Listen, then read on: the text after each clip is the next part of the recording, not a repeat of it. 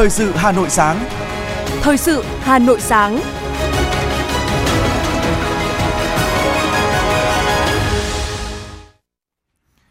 Kính chào quý vị và các bạn, bây giờ là chương trình thời sự của Đài Phát thanh và Truyền hình Hà Nội. Chương trình sáng nay có những nội dung chính sau đây. Diễn đàn Kinh tế Xã hội Việt Nam năm 2023 đã hoàn thành nội dung chương trình đề ra và thành công tốt đẹp.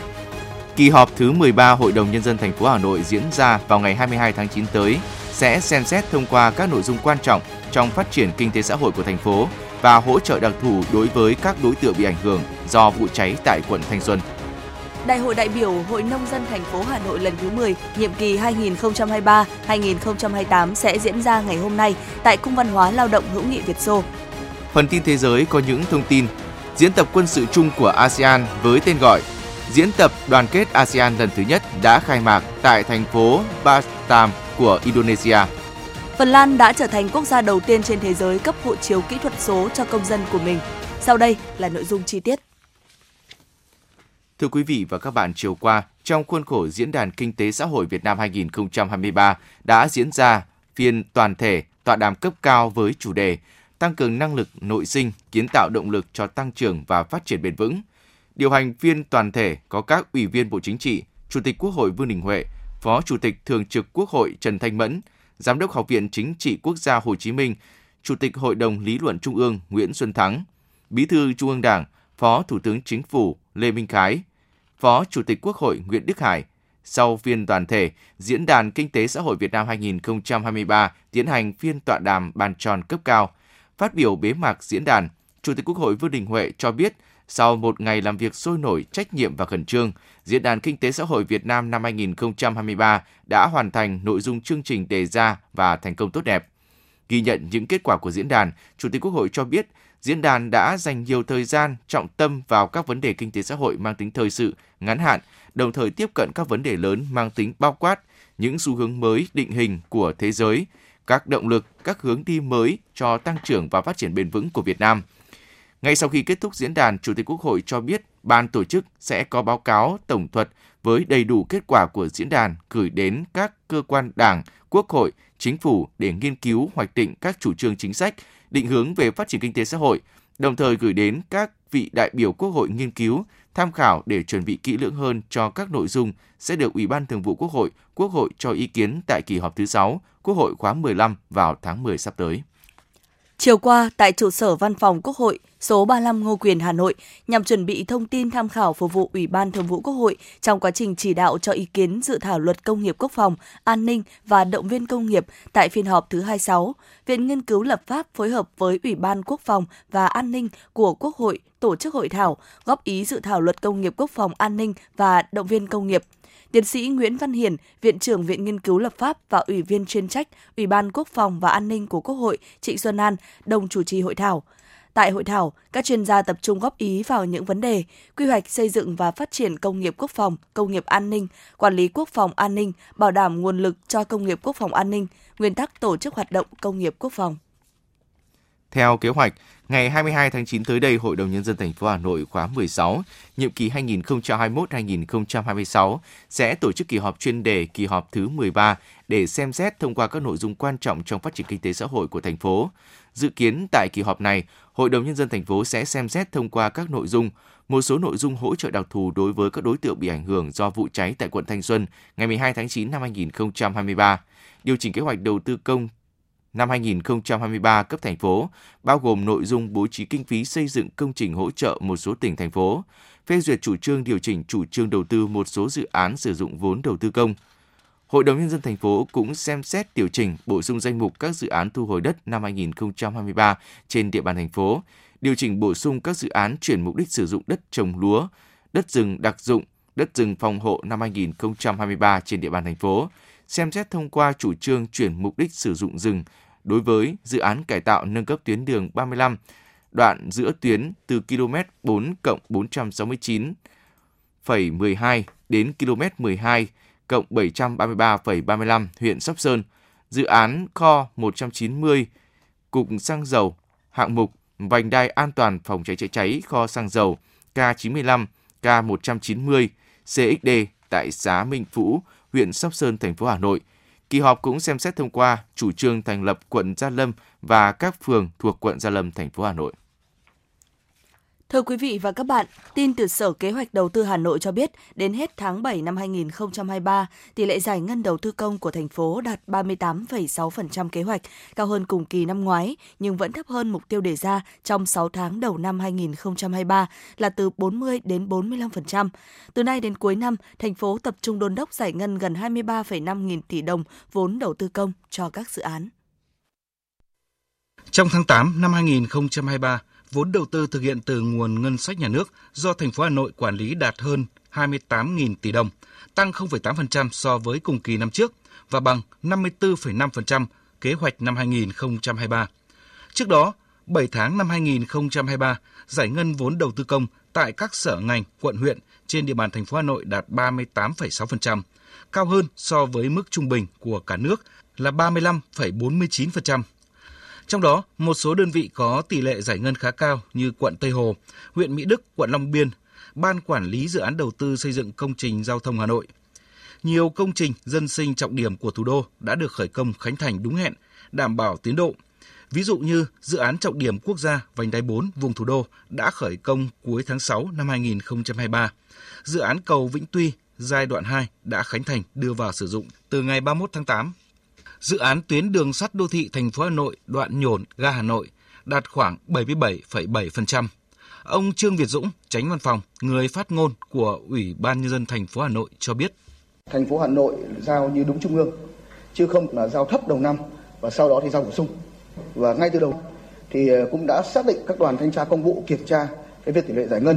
và uh, xây dựng kế hoạch để triển khai đảm bảo giải ngân tỷ lệ cao nhất. Mặc dù Tỷ lệ giải ngân đầu tư công khởi sắc hơn cùng kỳ năm ngoái, nhưng kết quả đó vẫn chưa đạt được như kế hoạch mục tiêu đề ra là từ 40 đến 45% trong 6 tháng đầu năm. Nguyên nhân được xác định ảnh hưởng đến quá trình giải ngân vốn đầu tư công là do những vướng mắc về cơ chế chính sách đất đai, môi trường. Cùng với đó là sự chậm trễ trong công tác giải phóng mặt bằng, bồi thường, hỗ trợ tái định cư. Qua giả soát, hiện Hà Nội có khoảng 100 dự án vướng mắc, trong đó phần lớn là vướng liên quan đến công tác giải phóng mặt bằng – Ông Lê Anh Quân, Giám đốc Sở Kế hoạch và Đầu tư Hà Nội cho biết. Liên quan thứ nhất là công tác giải phóng mặt bằng. Phải nói rằng là trong công tác giải phóng mặt bằng ở đây ngoài cái việc là bố trí cái quỹ nhà tái định cư và cái giá tái định cư là rất khó khăn. Tôi nói ví dụ ở đây là có những cái giá tái định cư của chúng ta phải xin đến hàng năm nay còn chưa ra được thì tôi nói làm sao mà giải phóng bằng được. Nay đến cuối năm Hà Nội đang gấp rút giải ngân gần 23,5 nghìn tỷ đồng vốn đầu tư công và tập trung cho các dự án trọng điểm, dự án dân sinh đã được khởi công, như tại dự án đường vành đai 1, đoạn Hoàng Cầu, Voi Phục giai đoạn 1, đến nay đã giải ngân hơn 20% kế hoạch vốn. Dự án khởi công từ năm 2017, nhưng đến giờ vẫn gặp vướng mắc trong khâu giải phóng mặt bằng.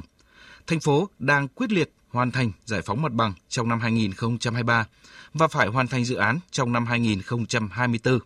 Ông Đỗ Việt Hưng, Phó Giám đốc Ban Quản lý Dự án Đầu tư xây dựng công trình dân dụng thành phố Hà Nội cho biết. Là chúng ta phải huy động được cái hệ thống chính trị, toàn bộ hệ thống chính trị của cả thành phố cũng như là Ủy ban nhân quận. Hai quận là Ba Đình, Đống Đa để chúng ta tổ chức tập trung tổ chức thực hiện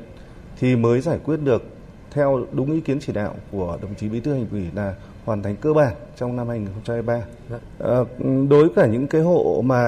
chưa cho vào điều tra kiểm đếm ấy thì về phía ban quản lý dự án cũng đã phối hợp với cả ủy ban hai quận Ba Đình, Đống Đa và các phường để xuống vận động các hộ dân để cho vào tổ chức kiểm đếm và chúng tôi cũng đã lập đối cả những hộ mà chưa cho vào kiểm đếm thì chúng tôi cũng đã lập biên bản để khép hồ sơ. Trong trường hợp mà các hộ dân vẫn tiếp tục là không cho vào kiểm đếm thì là chúng ta phải áp dụng cái biện pháp là cưỡng chế. Để hoàn thành được kế hoạch giải ngân vốn đầu tư công, bảo đảm ít nhất trên 95% so với kế hoạch trung ương giao. Thành phố yêu cầu các địa phương, đơn vị nâng cao trách nhiệm, quyết liệt tập trung chỉ đạo giải ngân hiệu quả vốn đầu tư trong những tháng cuối năm. Thành phố Hà Nội yêu cầu các đơn vị thực hiện nghiêm quy định pháp luật về đầu tư công, các nguyên tắc, tiêu chí, thứ tự ưu tiên bố trí vốn đầu tư, nguồn vốn ngân sách nhà nước, tiếp tục ra soát, thực hiện cải cách hành chính đối với các thủ tục về đầu tư xây dựng, bồi thường, giải phóng mặt bằng, thu hồi đất cũng như đề cao trách nhiệm của người đứng đầu trong thực hiện tiến độ và giải ngân đầu tư xây dựng cơ bản.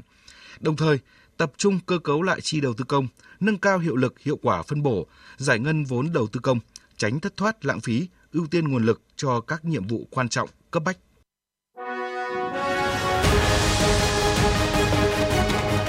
Thời sự Hà Nội, nhanh, chính xác, tương tác cao. Thời sự Hà Nội, nhanh, chính xác, tương tác cao.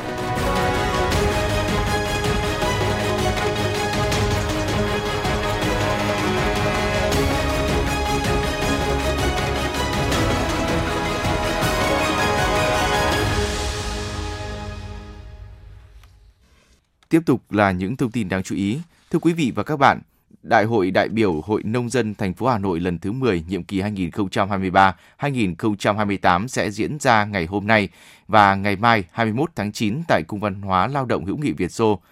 Dự đại hội có 345 đại biểu đại diện cho gần 470.000 hội viên nông dân thủ đô. Đại hội là sự kiện chính trị có ý nghĩa đặc biệt quan trọng diễn ra trong thời điểm cán bộ, hội viên nông dân thủ đô đang ra sức thi đua thực hiện thắng lợi nghị quyết Đại hội Đảng bộ các cấp, nghị quyết Đại hội Đảng thành phố lần thứ 17 và nghị quyết Đại hội Đảng toàn quốc lần thứ 13, lập thành tích chào mừng Đại hội toàn quốc Hội nông dân Việt Nam lần thứ 8. Trước thềm đại hội, hôm qua, đoàn đại biểu do bà Phạm Hải Hoa, Chủ tịch Hội nông dân thành phố làm trưởng đoàn đã vào lăng viếng Chủ tịch Hồ Chí Minh, dâng hương tại nhà H67 và Hoàng thành Thăng Long. Với tinh thần đoàn kết, trách nhiệm, sáng tạo, hợp tác phát triển, đại hội có nhiệm vụ tổng kết đánh giá kết quả thực hiện nghị quyết Đại hội đại biểu Hội nông dân thành phố lần thứ 9, nhiệm kỳ 2018-2023, xác định phương hướng mục tiêu nhiệm vụ hoạt động công tác hội và phong trào nông dân nhiệm kỳ 2023-2028. Ngày 19 tháng 9, Ngân hàng Chính sách Xã hội chi nhánh thành phố Hà Nội tổ chức hội nghị công bố quyết định điều động, bổ nhiệm Phó Giám đốc chi nhánh. Phó Tổng Giám đốc Ngân hàng Chính sách Xã hội Lê Thị Đức Hạnh trao quyết định điều động đối với ông Đặng Đức Hạnh, Phó Giám đốc chi nhánh Ngân hàng Chính sách Xã hội tỉnh Hòa Bình, bổ nhiệm giữ chức vụ Phó Giám đốc chi nhánh Ngân hàng Chính sách Xã hội thành phố Hà Nội. Về việc tiếp nhận ủng hộ nạn nhân bị thiệt hại trong vụ hỏa hoạn tại phố Khương Hạ, phường Khương Đình, quận Thanh Xuân, tính đến 14 giờ ngày 19 tháng 9, Ủy ban Mặt trận Tổ quốc Việt Nam thành phố Hà Nội đã tiếp nhận đăng ký ủng hộ 13 tỷ 618 triệu 780 nghìn đồng từ 20 tổ chức cá nhân trong cả nước. Danh sách đăng ký ủng hộ sẽ được Ủy ban Mặt trận Tổ quốc Việt Nam thành phố Hà Nội tiếp tục cập nhật liên tục. Thưa quý vị, với tinh thần tương thân tương ái, trách nhiệm và sẻ chia, Liên đoàn Lao động thành phố Hà Nội đã có quyết định về việc hỗ trợ cho đoàn viên, người lao động và người thân thuộc Liên đoàn Lao động thành phố Hà Nội không ai bị thương vong trong vụ hỏa hoạn tại quận Thanh Xuân. Tính đến ngày hôm qua 19 tháng 9, Liên đoàn Lao động thành phố đã trao hỗ trợ 110 triệu đồng cho 12 nạn nhân tử vong và 7 người bị thương trong vụ hỏa hoạn là đoàn viên, người lao động và người thân thuộc Liên đoàn Lao động thành phố Hà Nội. Cùng với đó, lãnh đạo Liên đoàn Lao động thành phố và lãnh đạo công đoàn cấp trên đã tổ chức các đoàn trực tiếp tới thăm hỏi, phúng viếng, động viên đoàn viên, người lao động và thân nhân của họ. Thưa quý vị, những ngày qua, cán bộ hội viên hội phụ nữ trên địa bàn thành phố đã liên tục được chuyển đến những món quà, tiền mặt với mong muốn an ủi, sẻ chia phần nào những mất mát, thiệt hại của người dân trong vụ hỏa hoạn xảy ra trên địa bàn phường Khương Đình, quận Thanh Xuân. Mấy ngày nay, căn phòng trọ của gia đình chị Nguyễn Thị Nụ trở nên ấm cúng hơn bởi thêm ba thành viên là nạn nhân của vụ cháy đến ở cùng. Mặc dù bận rộn hơn, nhưng chị Nụ cảm thấy ấm lòng vì đã góp một phần nhỏ bé của mình và sẻ chia cùng bà con tròm xóm lúc hoạn nạn khó khăn. Vừa đi chợ mua đồ ăn về, chị Nụ không quên mời khách vào thăm căn nhà trọ ấm áp nghĩa tình. Mình cũng nghĩ là cái tình thương thân thương ái giữa con người với nhau thì vợ chồng tôi quyết định là nhường một phòng lại để cho một hộ gia đình người ta đến ở gần gia đình nhà tôi. Nhà văn hóa khu dân cư số 9 phường Thanh Xuân Bắc gần trưa mà vẫn không ngớt người qua lại. Ai cũng muốn gửi những món quà như sự sẻ chia với những nạn nhân vụ cháy chung cư mini, phố Khương Hạ. Bà Trần Thị Vinh cầm trên tay một chút tiền nhỏ trích từ nguồn lương hưu và của cán bộ hội viên phụ nữ trong khu dân cư gửi tới. Bà Vinh chia sẻ góp phần chung tay một phần rất là nhỏ thôi nhưng mà nó có sức lan tỏa và ấm áp vì đây là những gia đình nằm trong địa bàn của khu dân cư trên trang cá nhân của bà Nguyễn Thị Xuân, Hội Phụ nữ xã Đông Xuân, huyện Sóc Sơn, chia sẻ, anh chị em nào cần chỗ ở, hãy liên hệ với chị Lương, tên Zalo là bé Mập, đang có nhà ở gần khu Khương Hạ, có thể bố trí chỗ ở miễn phí cho 10 người bị thiệt hại từ vụ cháy. Chị Lương là người nhà có căn nhà mới xây, chưa sử dụng đến. Khi được hỏi về tấm lòng và tình cảm của mình, chị Đào Thị Lương cho biết. nhà em nhà có hai mà nhà cũng kiểu mới xây nên là cũng chưa chưa có đồ đạc gì ấy. Ừ, quan trọng gì đâu em sẽ gặp khó khăn thì mình giúp thôi. Nếu mà thật sự cần thì mình sẽ giúp bình thường mà. Tại vì em cũng hay đi từ thiện chứ lúc đấy thì nghĩ gì đâu. Sẻ chia cùng gia đình các nạn nhân, các hội viên Hội Liên hiệp Phụ nữ quận Thanh Xuân đã kịp thời có mặt tại các bệnh viện, thay mặt các gia đình chăm sóc những nạn nhân chưa có người thân bên cạnh, phối hợp với các bệnh viện cứu chữa cho các nạn nhân, thường xuyên động viên thăm hỏi, lãnh đạo Hội Liên hiệp Phụ nữ thành phố đã trực tiếp đến thăm hỏi động viên những nạn nhân ở khu nhà tạm cũng như những bệnh nhân đang điều trị tại bệnh viện để họ vơi đi những mất mát đau thương. Đầu đó, trên các trang mạng xã hội, nhiều chị em chia sẻ thông tin sẵn sàng quyên góp của các hội nhóm với số tiền lên tới hàng chục triệu đồng. Nhiều cá nhân, cơ sở hội đã nhận đỡ đầu trẻ em là nạn nhân của vụ cháy từ chương trình Mẹ đỡ đầu liên tục được lan tỏa. Những hành động nhỏ thôi nhưng là minh chứng rõ nhất về tinh thần lá lành đùm lá rách ấm áp tình người của cán bộ hội viên phụ nữ trên địa bàn thành phố, sẵn sàng bao bọc, sẻ chia với nhau khi hoạn nạn. Tiếp tục là những thông tin đáng chú ý. Điểm sinh hoạt văn hóa công nhân tại công ty cổ phần môi trường Tây Đô chính thức được ra mắt, đáp ứng được sự mong mỏi và nhu cầu chính đáng của công nhân lao động bằng chi phí đầu tư 90 triệu đồng từ Liên đoàn Lao động thành phố Hà Nội. Công ty cổ phần môi trường Tây Đô đã sắp xếp khu vực dành một khu nhà rộng hơn 60 m2 để thành lập điểm sinh hoạt văn hóa công nhân. Được biết, đây là điểm sinh hoạt văn hóa công nhân thứ 57 được ra mắt. Chiều qua, Ban Chỉ huy quân sự quận Hoàn Kiếm phối hợp với quận đoàn Hoàn Kiếm tổ chức chương trình tọa đàm với chủ đề Hà Nội với Trường Sa và trách nhiệm của lực lượng vũ trang tuổi trẻ quận Hoàn Kiếm. Buổi tọa đàm có sự tham gia của đại diện Bộ Tư lệnh Thủ đô, các cựu chiến binh từng công tác tại huyện đảo Trường Sa và cán bộ chiến sĩ lữ đoàn 147 quân chủng Hải quân. Tại tọa đàm, các đại biểu khách mời là các quân nhân đã và đang chiến đấu tại quần đảo Trường Sa, chia sẻ những câu chuyện xúc động về cuộc sống, lao động, chiến đấu của quân và dân huyện đảo Trường Sa, những động lực to lớn giúp họ ngày đêm kiên trì, bám biển, bám đảo để bảo vệ vùng trời biển thiêng liêng của Tổ quốc. Trong khuôn khổ buổi tọa đàm, các đại biểu đã tham quan triển lãm ảnh Hà Nội với Trường Sa với nhiều tư liệu hình ảnh phản ánh sinh động đời sống, lao động, chiến đấu của quân và dân huyện đảo Trường Sa.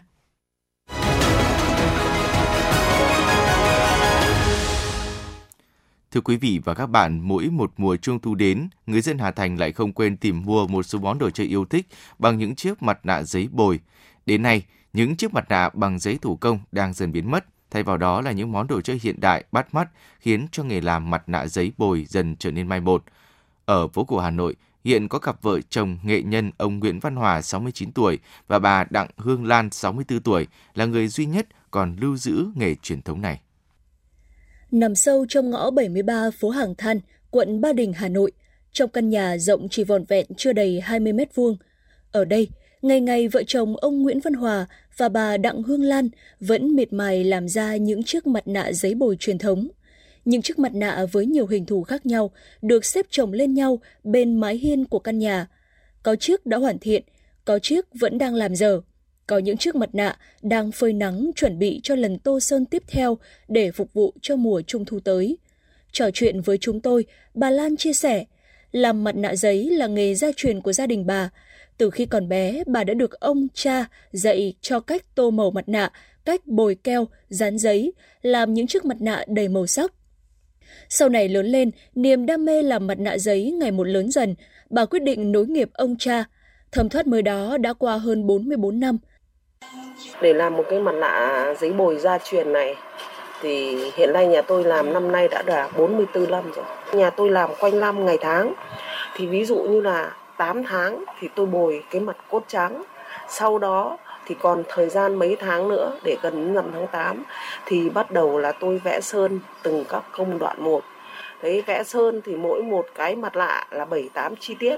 vẽ cứ một chi tiết là phải mang ra phơi tự nhiên khô sau đó lại tiếp tục các chi tiết khác. Nói chung là làm một cái mặt lạ này là hoàn toàn là mình phải công phu và tỉ mỉ. Đấy cũng là cái nghiệp và cái duyên của vợ chồng nhà tôi làm theo đuổi gần đấy năm Hiện nay, vợ chồng ông Hòa bà Lan đang làm hơn 30 mẫu mặt nạ khác nhau, từ những mẫu truyền thống như thằng bờm, ông tễu, ông địa, bà địa, tôn ngộ không, trí phèo, thị nở, và để phù hợp hơn với xu thế hiện đại, hai ông bà còn làm thêm những mẫu mặt nạ như siêu nhân, người ngoài hành tinh. Vào dịp Trung thu thì những mẫu mặt nạ truyền thống lại bán chạy hơn. Mỗi ngày ông Hòa và bà Lan làm việc đều đặn 10 tiếng, khoảng 10 đến 12 cái mặt nạ. Mỗi chiếc được ông bà bán ra với giá khoảng 40 đến 70 000 đồng một cái, cái đắt nhất giá 150 000 đồng. Hơn 44 năm cẩn mẫn với nghề truyền thống, giờ đây với sự xuất hiện của những món đồ chơi hiện đại, nghề làm mặt nạ giấy bồi của ông Hòa và bà Lan đứng trước nhiều thử thách. Tuy nhiên, những giá trị truyền thống nguyên bản đơn sơ và mộc mạc nhất của ngày Tết Trung Thu vẫn ngày ngày được thắp sáng lên, ông Hòa chia sẻ. Làm sản phẩm tôi làm ra thì lúc trẻ con lúc nào thích cả kể cả mọi lứa tuổi đều đều thích nên mà tôi vẫn cứ, cứ, cứ tin tưởng là hàng là tôi ra là, là mọi ai cũng thường cũng thích cả bởi vì nó nó sinh động nó đẹp mà vì lý do đó mà nhiều người thích tôi mới giữ được nghề đấy Nhịp sống hiện đại với những đồ chơi bắt mắt, mẫu mã đa dạng, nhưng đâu đó vẫn có những sạp đồ chơi truyền thống với những vị khách trân quý những nét cổ truyền. Bà Nguyễn Thị Huệ và bà Đỗ Thị Ngọc Hà, quận Hoàn Kiếm cho biết. Ngày bé mà cứ được bố mua trong cái mặt nạ như này là sướng lắm. Mà chơi xong là cất đi cứ phải hàng mấy năm. À, mình đưa cháu đến cái quầy truyền thống này bởi vì là nói lại cho cháu nghe và tự trong mình cũng nhớ lại tất cả những cái kỷ niệm ngày xưa. Niềm vui của những vị khách khi đón nhận những sản phẩm truyền thống chính là nguồn động lực lớn lao khiến gia đình người nghệ nhân duy nhất còn làm nghề mặt nạ giấy bồi tiếp tục giữ lửa và dành chọn thời gian cho một tình yêu không thể chối bỏ.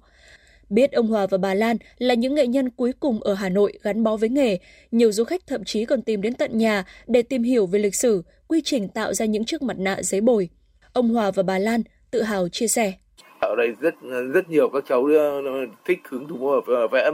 vẽ mặt nạ bồi do do nhà tôi ờ, sản xuất ở các ờ, như như các trường mẫu giáo này rồi các uh, trường cấp một cấp hai thì, thì mua lấy phôi cho các em học mỹ thuật học vẽ tôi thấy rất tự hào và phấn khởi bởi vì hàng tôi đang làm ra thì rất nhiều người yêu chuộng không những khách Việt Nam mình và còn khách quốc tế mua nhà tôi rất nhiều đến gia đình nhà tôi trải nghiệm Hạnh phúc đến từ những điều giản dị, dù công việc có nhọc nhằn, nhưng ông bà vẫn say mê và bám trụ với nghề. Những chiếc mặt nạ giấy bồi mộc mạc không chỉ là đồ chơi con trẻ mà nó còn lưu giữ trong đó những nét văn hóa đậm đà bản sắc dân tộc, gìn giữ giá trị nguyên bản, đơn sơ và mộc mạc nhất của ngày Tết Trung thu trọn vẹn và đầy ý nghĩa cổ truyền.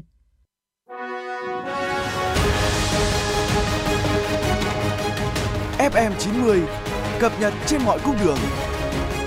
FM 90 cập nhật trên mọi cung đường.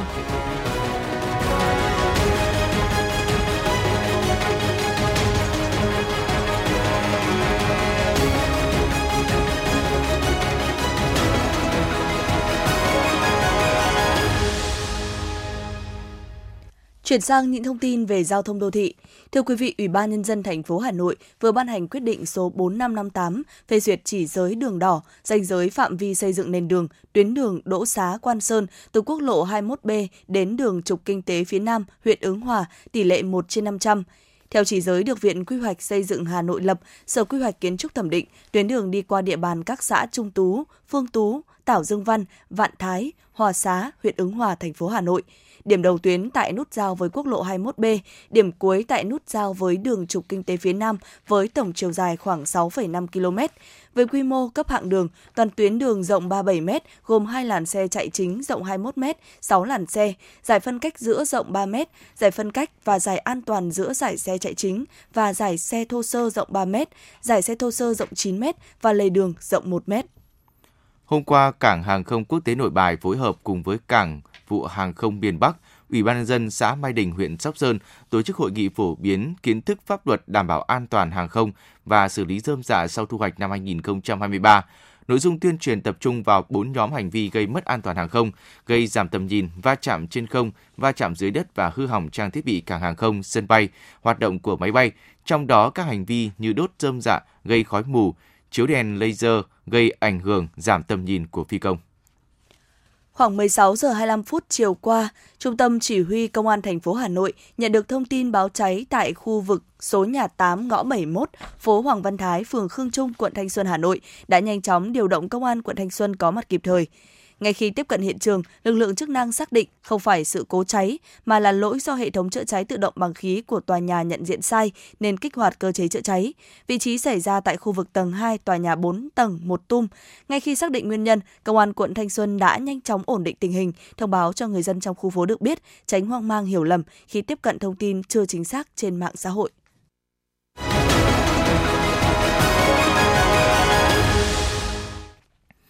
Quý vị đang nghe chương trình thời sự của Đài Phát thanh và Truyền hình Hà Nội. Xin chuyển sang những thông tin quốc tế. Ngày 19 tháng 9, cuộc diễn tập quân sự chung của ASEAN với tên gọi Diễn tập đoàn kết ASEAN lần thứ nhất đã khai mạc tại thành phố Batam của Indonesia, diễn ra từ ngày 18 đến ngày 25 tháng 9. Diễn tập đoàn kết ASEAN được tổ chức tại nhiều địa điểm ở Batam, eo biển Malacca và quần đảo Natuna – với sự tham gia của các lực lượng hải quân, lục quân và không quân của nhiều quốc gia nhằm tăng cường tuần tra an ninh hàng hải chung, ứng phó với thảm họa và các hoạt động cứu hộ và sơ tán y tế. Indonesia với tư cách là nước khởi xướng cuộc diễn tập bày tỏ mong muốn các hoạt động này sẽ giúp tăng cường hợp tác, nâng cao khả năng của ASEAN nhằm duy trì hòa bình, an ninh và thịnh vượng trong khu vực. Ngày 19 tháng 9, tuần lễ cấp cao và phiên thảo luận chung cấp cao trong khuôn khổ Đại hội đồng Liên Hợp Quốc khóa 78 đã khai mạc tại trụ sở Liên Hợp Quốc ở New York, Mỹ. Tuần lễ cấp cao và phiên thảo luận cấp cao năm nay được kỳ vọng là dịp để các nước cùng tái khẳng định sự đoàn kết quốc tế, cam kết đối với chủ nghĩa đa phương, trong đó Liên Hợp Quốc có vị trí trung tâm với chủ đề bao trùm của khóa họp là xây dựng lại lòng tin và thúc đẩy đoàn kết toàn cầu, tăng cường hành động về chương trình nghị sự 2030 và các mục tiêu phát triển bền vững hướng tới hòa bình, thịnh vượng, tiến bộ và bền vững cho tất cả mọi người. Phần Lan đã trở thành quốc gia đầu tiên trên thế giới cấp hộ chiếu kỹ thuật số cho công dân của mình. Phần Lan coi đây là giải pháp thay thế cho việc kiểm tra hộ chiếu truyền thống mất rất nhiều thời gian trước đây. Thử nghiệm hộ chiếu kỹ thuật số của Phần Lan diễn ra trong bối cảnh Liên minh châu Âu tìm cách cải thiện công nghệ du lịch, mong muốn ít nhất 80% công dân ở tất cả 27 quốc gia thành viên EU sẽ sử dụng hộ chiếu kỹ thuật số trên điện thoại vào năm 2030. Peru đã ban bố tình trạng khẩn cấp ở ba khu vực đang chứng kiến tình hình tội phạm gia tăng ở thủ đô Lima của nước này. Chính phủ ban bố tình trạng khẩn cấp trong bối cảnh các cuộc biểu tình phản đối Tổng thống Boluarte leo thang nghiêm trọng. Hàng chục người đã thiệt mạng trong các vụ đụng độ giữa người biểu tình và lực lượng an ninh trong một tháng qua. Giới chức Australia dự báo nắng nóng cực đoan sẽ tiếp diễn, nhiệt độ sẽ cao hơn 16 độ so với mức trung bình của tháng 9 hàng năm. Nhà chức trách Australia đã phải phát đi lệnh cấm đốt lửa đầu tiên trong gần 3 năm qua ở khu vực thành phố Sydney và đóng cửa 21 trường học ở bang New South Wales.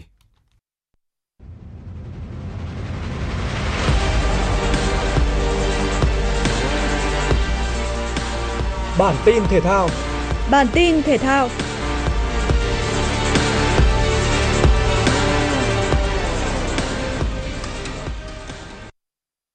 Sau khi gia hạn hợp đồng mới với huấn luyện viên Lê Huỳnh Đức, câu lạc bộ Bình Dương quyết định chi tiêu mạnh tay để nâng cấp đội hình của mình.